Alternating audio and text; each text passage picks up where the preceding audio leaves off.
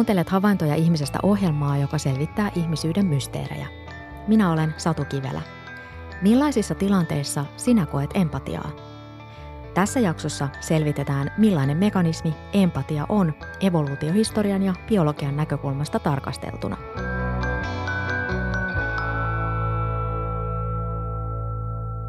Se on todella hieno ominaisuus, mutta se ei ole taas sitten evoluutiohistoriassa välttämättä mitenkään erikoinen. Et joillain muilla esimerkiksi hyönteisillä on feromoneja tai muita vastaavia mekanismeja, jotka, jotka tavallaan toteuttaa sitä samaa, mitä empatia sit ihmisillä ja muilla empatiakykyisillä eläimillä. Oli kuumaa, pölyistä ja ahdasta – Otolliset olosuhteet reviiririidoille, kun jokainen yritti saada itseään siedettävään asentoon. Kukaan ei tiennyt tulevaisuudesta tai ulkomaailmasta mitään. Oli vain siinä ja silloin. Muistan katselleeni monttu auki, kuinka eräs jääkäri jakoi pullostaan vettä muille. Näin kertoi nimimerkki Skom. Kuulet myöhemmin tässä jaksossa lisää Skomin tarinoita armeijasta. Pyysin ihmisten kokemuksia auttamisesta ja empatiasta Yle Radio 1 verkkokyselyssä. Kiitos jokaiselle osallistumisesta. Empatia on siis ominaisuus, joka on kehittynyt evoluution myötä. Mikä tehtävä empatialla on ollut evoluutiossa? Kysymykseen vastaa Sami Keto, joka työskentelee vapaana empatiatutkijana – harmonisen yhdessäolon, yhteistyön, ne motivoi auttamaan toisia ja, ja estää, estää vahingoittamasta toisia. Ja empatia voi määritellä tosiaan tämmöisenä yhtenä mm, ominaisuutena sarjassa tämmöisiä ominaisuuksia, jotka auttaa vastaamaan siihen kysymykseen, että miten, miten elää yhdessä muiden kanssa. Raja-asukki kertoo, että hänen yhteisössään empatiaa arvostetaan ja jopa vaaditaan – hänen mukaansa toisten ihmisten ilahduttaminen esimerkiksi hyvän tuulisten juttujen kertomisena on maalla yleinen tapa tehdä arjesta kivempaa. Affektiivinen empatia on kokemusten ja tunteiden jakamista niin, että se siirtyy meihin itseemme. Esimerkiksi toisen hätä herättää meissäkin hätää ja toisen ilo iloisuutta. Resonaation avulla voimme ymmärtää toisiamme helpommin ja yhteistyö sujuu paremmin. Voiko armeijassa kohdata empatiaa? Skom kirjoittaa kokemuksistaan. Armeijassa oli aikaa tarkkailla lajitovereita. Ja hei, armeijan muistoillahan voi pilata ohjelman kuin ohjelman. Kerran meillä oli sulkeisharjoitus komppanian etupihalla oikein tuulisella ja kylmällä säällä. Taisi sataa räntää. Osalla oli vapautusta fyysisestä palveluksesta, mutta heidän olisi pitänyt olla mukana seuraamassa sulkeisia – Luutnantti aloitti harjoituksen, mutta keskeytti pian sinertäviä sormiaan hieroen ja sanoi, että vapautusmiehet voivat mennä komppanian tuulikaappiin lämmittelemään ja seurata harjoitusta oven takaa. Se oli inhimillinen ele, johon mikään ohjesääntö ei häntä pakottanut. Miten tota, hormonitoiminta vaikuttaa ihmisen empatiaan? Hormonit ja aivojen välittäjäaineet tai hermoston välittäjäaineet, niin ne on semmoisia mekanismeja, jotka, joilla me reagoidaan ympäristön olosuhteisiin. Ja näitä olosuhteita voi olla semmoisia niin fyysiseen ympäristöön liittyvät olosuhteet, mu- muutokset siellä. Tai, tai sitten näitä olosuhteita voi olla muun muassa just tämmöiset yhteiskunnalliset rakenteet tai, tai kulttuuriset kert- kertomukset.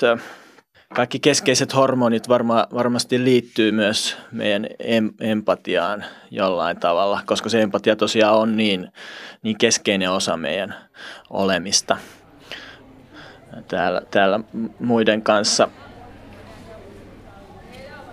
Empatiaa herättävät koululaiset, jotka eivät ole oppineet tarvittavia ainetaitoja ja osaamista, vaikka selvästi yrittävät tai haluavat pärjätä.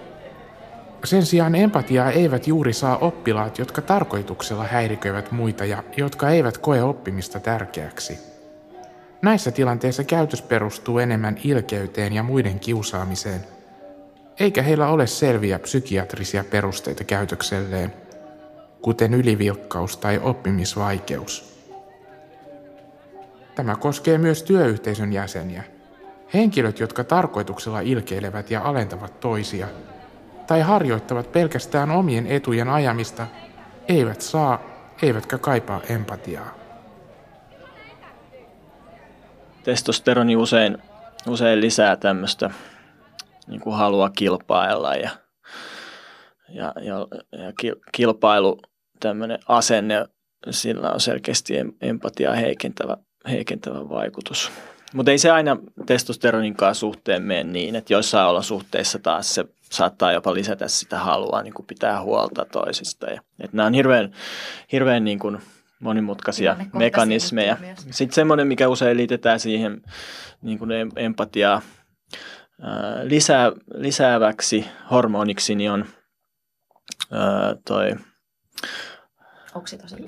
niin, oksitosiini, kiitos. niin, ja, niin, tota, ää, ja sitä taas sitten e-, erittyy naisilla usein, usein enemmän, mutta toki, toki myös miehillä. Ja se, se, sitä erittyy usein semmoisen jonkun sosiaalisen vuorovaikutuksen, kosketuksen tai, tai ihan, ihan vaan jonkun myönteisen vuorovaikutuksen kautta.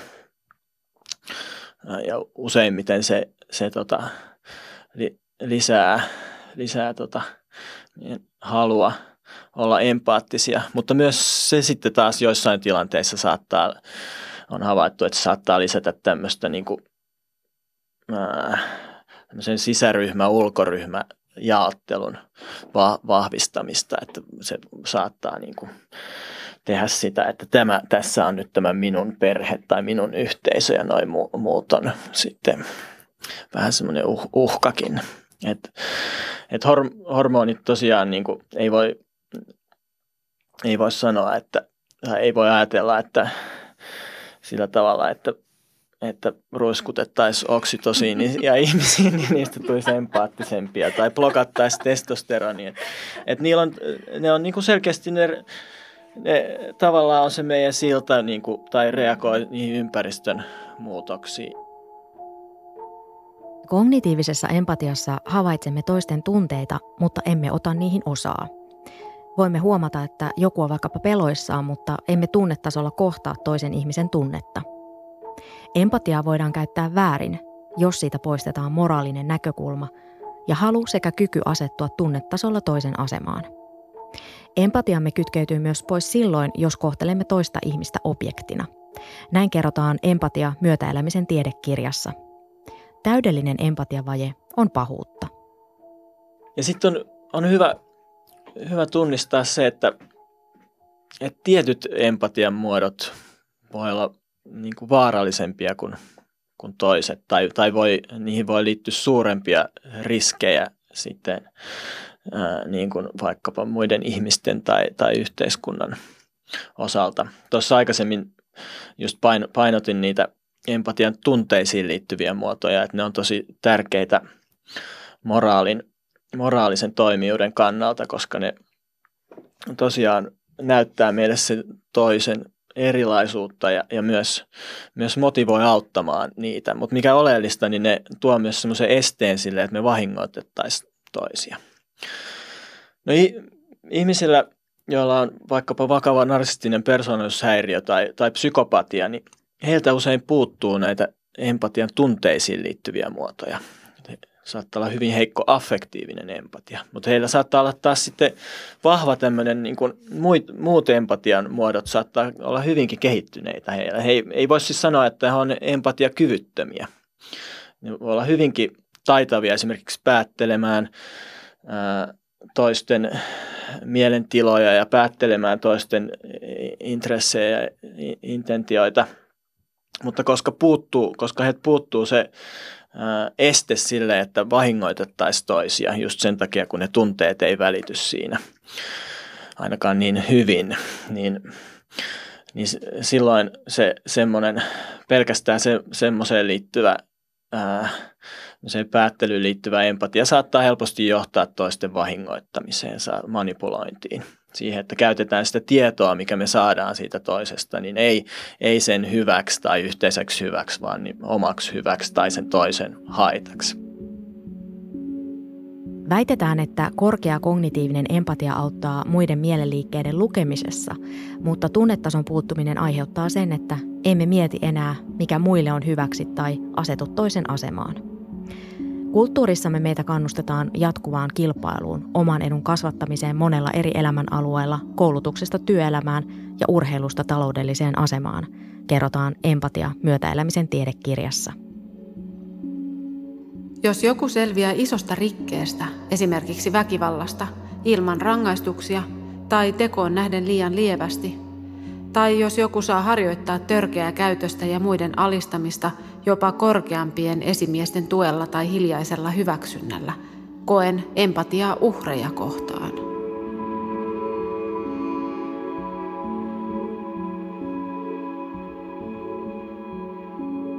tähän voi olla myös semmoinen tavalla, mitä ihmiset pelkää.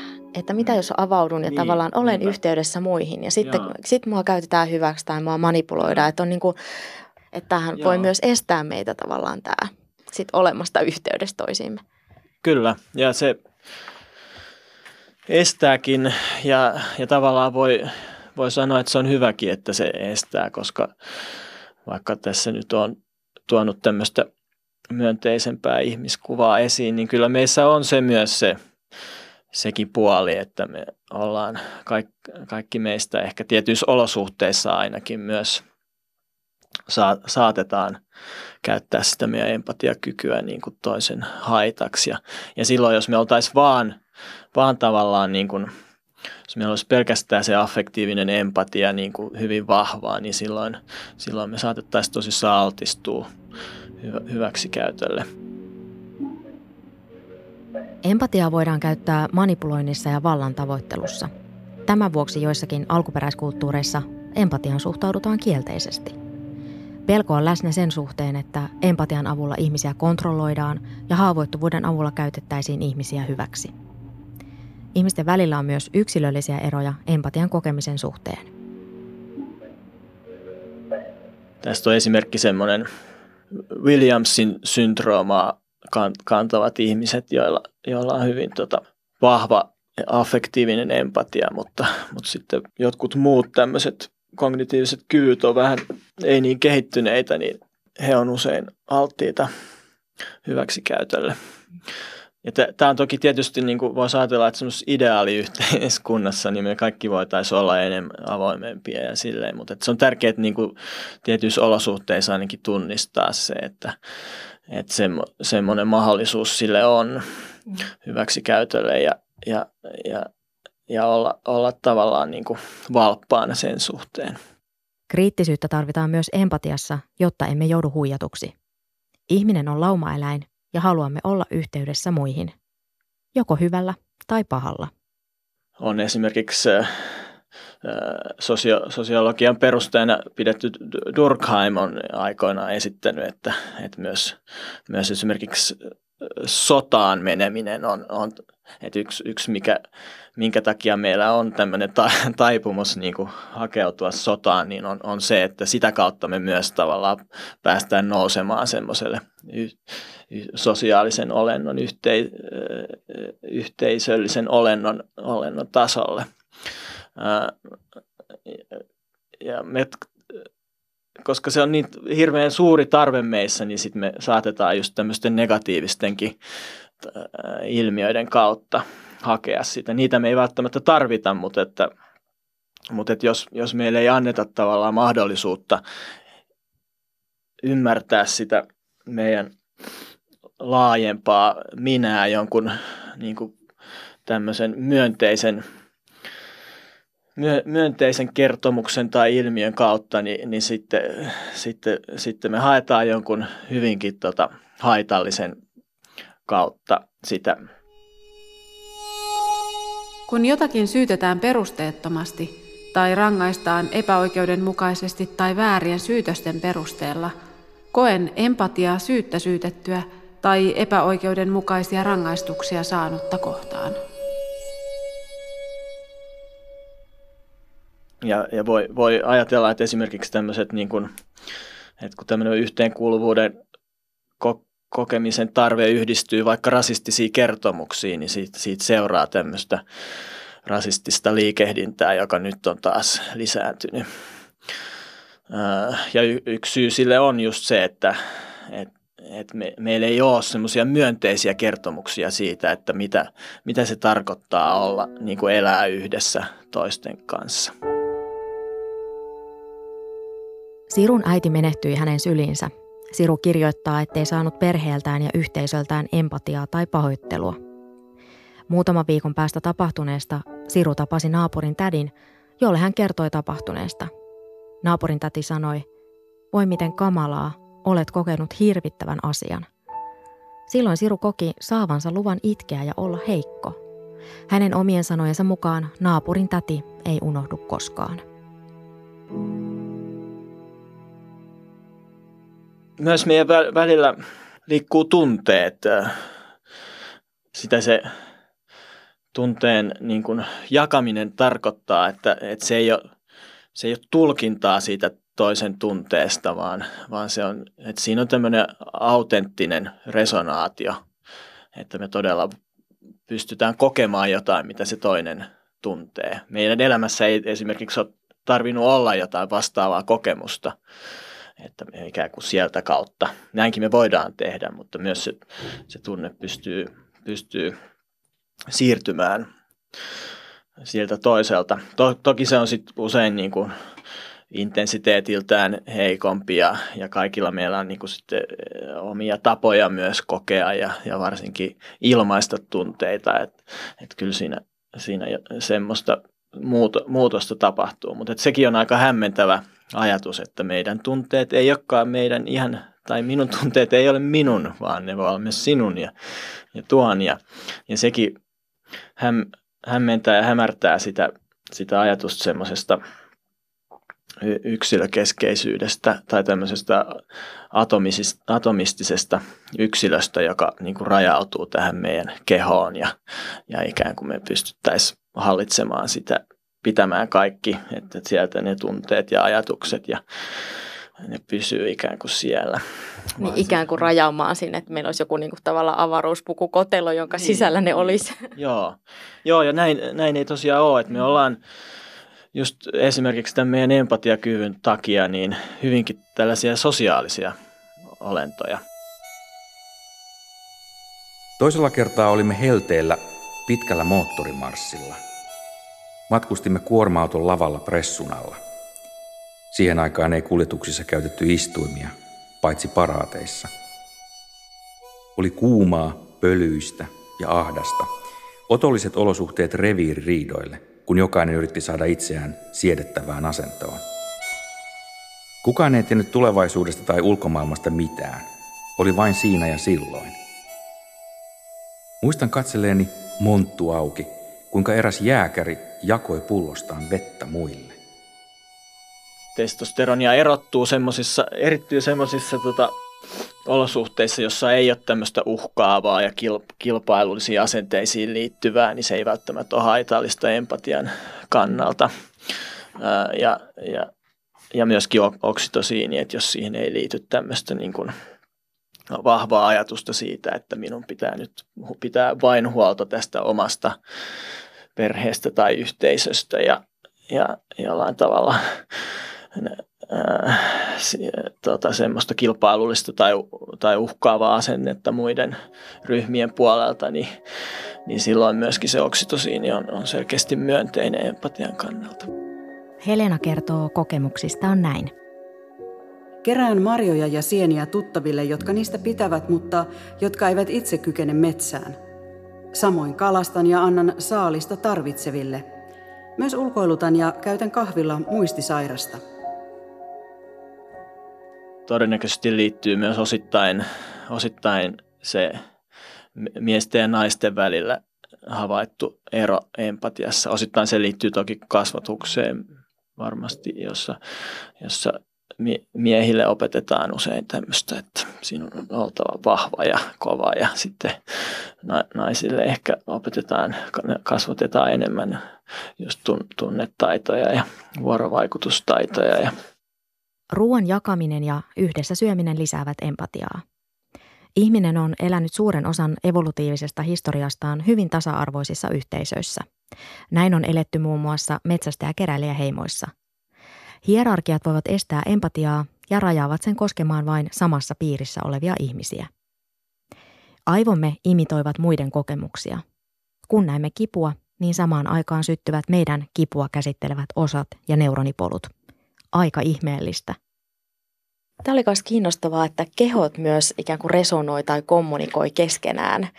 Kertoisitko tästä vähän, että miten sitä on tutkittu ja, ja millä tavalla se tapahtuu?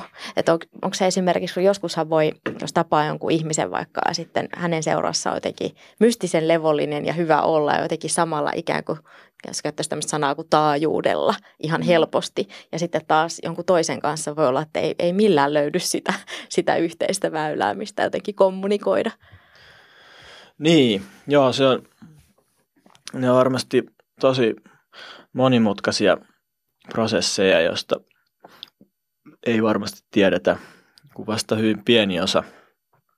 Mutta voidaan ajatella, että, että ainakin peilineuronit saattaa liittyä siihen. Ne, nehän on semmoinen suht uusi neurotieteellinen löytö 90-luvulla, niin havaittiin ensiksi tota, makakia apin, apinoiden a, aivoissa.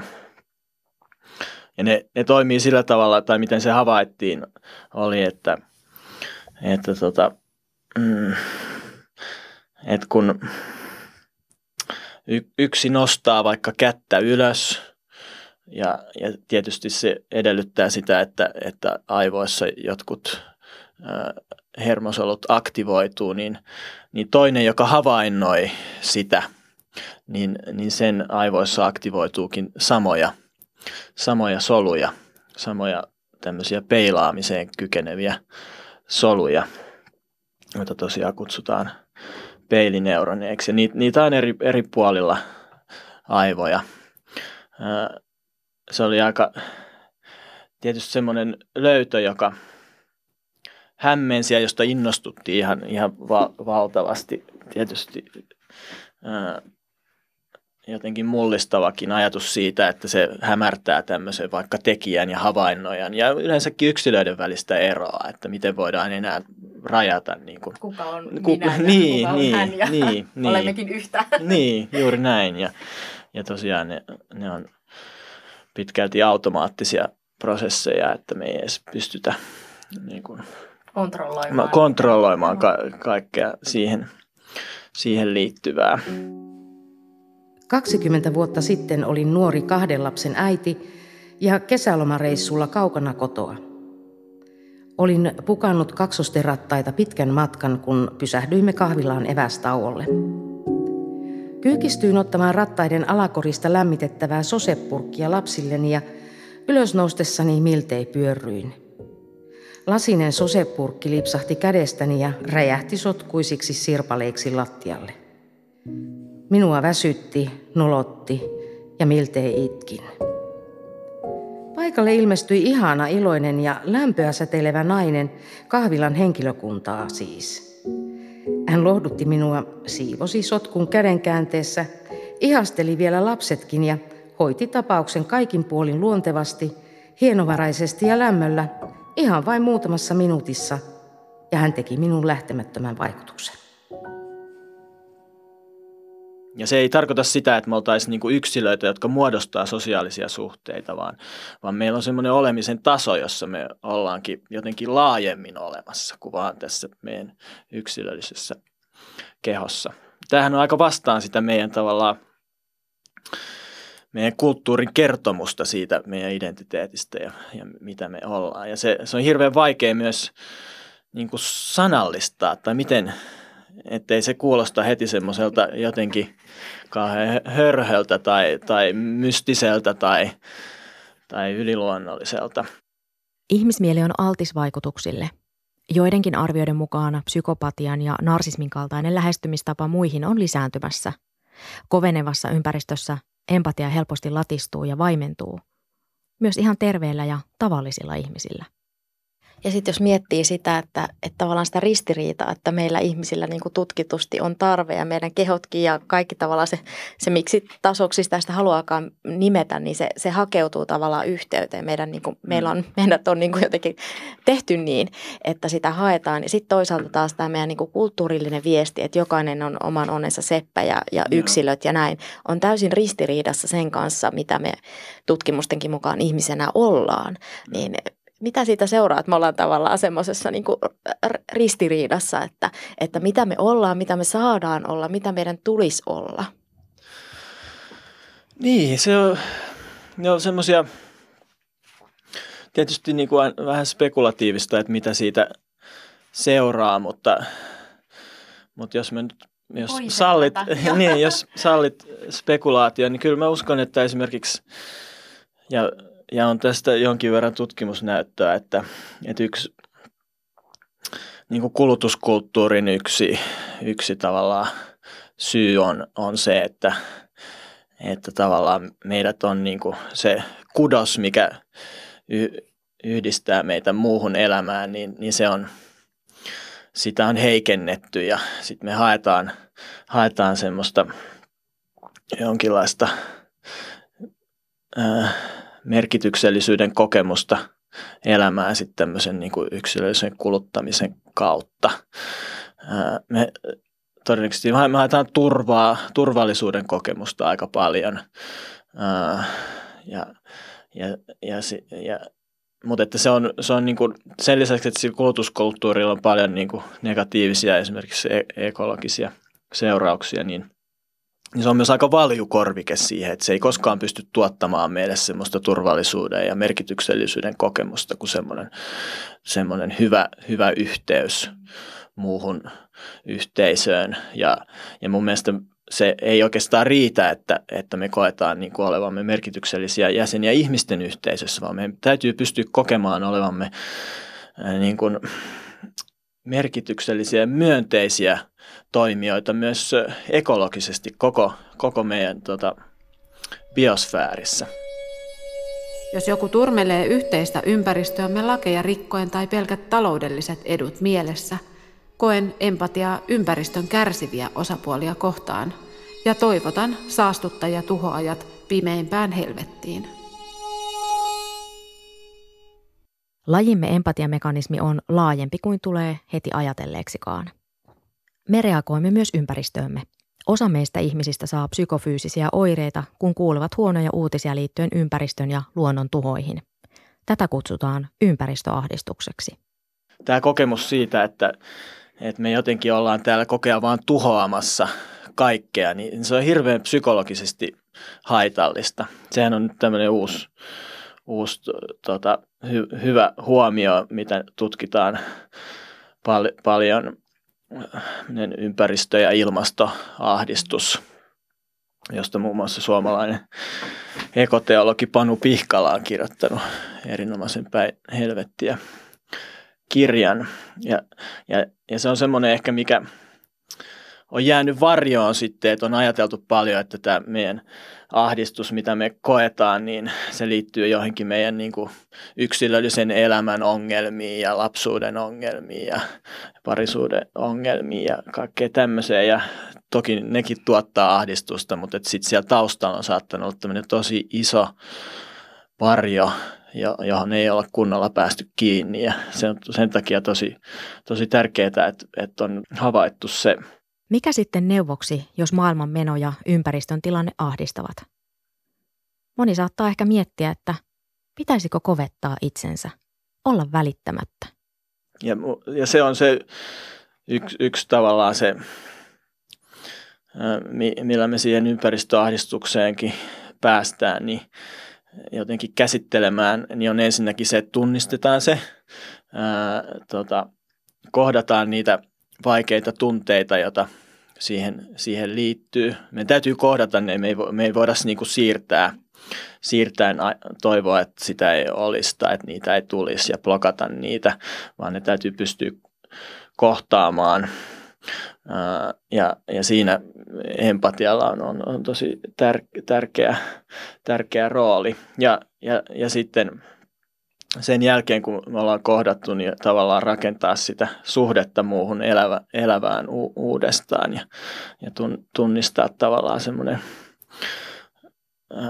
tai pystyy ainakin kuvittelemaan semmoinen paikka meille tällä maapallolla, jossa me ei kokea tuhottaisi sitä. Enino Maus kirjoittaa, että kun joku tarjoaa tukea tai auttaa vaikeassa tilanteessa pyyteettömästi, silloin kokee empatiaa. Ihmiset ovat yksilöitä myös empatian kokemisessa. Toiset ovat herkempiä siinä kuin toiset. Viime vuosina on puhuttu myös myötätuntouupumuksesta. Esimerkiksi hoiva- ja sosiaalialalla työntekijät kohtaavat työnsä kautta monenlaisia tunteita koetaan empatiauupumusta, niin, niin osittain se johtuu siitä, että meillä niin kuin sekä yksilöinä ja ehkä yhteisönä niin ei ole riittävän hyviä tunnetaitoja kohdata just nimenomaan vaikeita tunteita. Nehän on, nehän on semmoisia, niin kuin, mitä usein toivottaisiin, että me, meidän ei tarvitsisi nähdäkään, että suljetaan ne kaikki semmoiset vaikeita tunteita niin kuin, tai niihin johtavat asiat pois meidän, meidän silmistä. Eli osittain siinä on varmaan tämmöistä niin kuin kulttuurillista. Mutta samaan aikaan sitten toki jo, joidenkin työolosuhteet on myös semmoisia, että kohtaa vaan niin, niin paljon sitä, että, että onhan se sitten ihan sama, että voi niin kuin ihan yksityiselämässäkin välillä vaan niin kuin kokea niin hirveästi semmoista kaikenlaista, että sitten vaan pitää ottaa breikki niistä ja, ja tota, levätä sitä uupumusta pois. Affektiivisen empatian kautta kykenemme asettumaan tunnetasolla toisen asemaan ja tilanteeseen. Kognitiivisen empatian avulla pystymme tarkastelemaan muiden toimintaa kriittisesti ja tämän lisäksi tarvitsemme arvoja ja moraalia. Kolmesta syystä tämä on jäänyt mieleen niin voimallisesti, että sen muistaa yli 20 vuoden jälkeenkin. Ensinnäkin armeijassa kaikilla on yhtä pieni vesipullo. Toiseksi kukaan esimies ei ollut näkemässä. Hierarkisessa organisaatiossa on paljon mielistelyä, mutta siitä ei ollut kysymys. Hän ei hyötynyt auttamisesta muuta kuin ehkä hyvän mielen. Lähemmäksi aitoa epäitsekkyyttä en ole vielä päässyt. Kolmanneksi, vähästä juomastaan muille jakanut, oli oikea peräkylän punaniskajuntti. Empaattisuus ei välttämättä tarkoita epämaskuliinisuutta. Itsekyydestä ja sadismista olisi enemmän havaintoja, mutta niitä ei kysytty. Nimimerkki Skomilla on omien sanojensa mukaan enemmän havaintoja ihmisten itsekkyydestä ja sadismista – olen aiemmin tehnyt havaintoja ihmisestä ohjelmaan jaksot pahuudesta ja manipuloinnista. Jaksot ovat kuunneltavissa Yle Areenassa. Helena kertoo myönteisistä kohtaamisista arjessa näin. Taannoin tuli oikein hyvä mieli, kun ei ihan lähituttu yllättäen tuli tervehtimään sairaalaan. Nyt aamulla myyjä juoksutti tiskille unohtamani ostoksen ulos perääni. Molemmat hymyilimme onnellisesti. Empatia on vahvistavaa läheisyyttä, sääli vieraannuttaa. Miten empatiakykyä voi vahvistaa? Kirjojen lukeminen vahvistaa empatiakykyä, ihmisten kohtaaminen erilaisuutta, taustaa ja yksilöllisyyttä arvostaen. Tunteiden tunnistaminen ja niistä puhuminen. Uudessa opetussuunnitelmassa tunnetaidot on nostettu ihan erikseen esille – Parhaillaan päiväkodeissa ja kouluissa kasvaa sukupolvi, jotka opettelevat päiväkodin ja koulun arjessa tunnistamaan ja nimeämään tunteitaan. Kyky kohdata vaikeita tunteita. Sitä me ei ole niin hirveästi yhteisönä mun mielestä harjoiteltu. Eli lopulta, lopulta sen, että, että jos ajatellaan tätä, että ne tunteet siirtyy toisesta, tarttuu, niin niin sillä ei välttämättä taas sitten näiden tunnetaitojen näkökulmasta tai, tai yksilön uupumisen kannalta ole niin merkitystä, että nouseeko ne vaikka omasta kehosta tai omista muistoista vai siirtyykö ne jostain toisesta. Et meidän kyky kohdata ne niin on, on joka tapauksessa tärkeää ja jollain tavalla mennä, mennä eteenpäin. Nimimerkki Raja-asukki kokee, että kun hän on tekemisissä levollisen, hyvän tuulisen ihmisen kanssa – se tunne tarttuu. Näinhän se on. Valmius resonaatioon elää aivoissamme, hermostossamme ja kehossamme. Hei, nyt on pakko vielä kertoa yksi kiinnostava yksityiskohta. Rottia pidetään yleensä aika epämieloisina vieraina ja ehkä joidenkin mielestä jopa ällöttävinä otuksina. Mutta tiesitkö, että myös rotat kokevat empatiaa lajitovereitaan kohtaan? Rotat ovat valmiita tekemään uhrauksia sen eteen, että pelastavat kaverin pinteestä. Minä olen Satu Kivelä. Kiitos, että olit mukana. Mitä pidit ohjelmasta? Lähetä palautetta havaintoja.ihmisestä at yle.fi.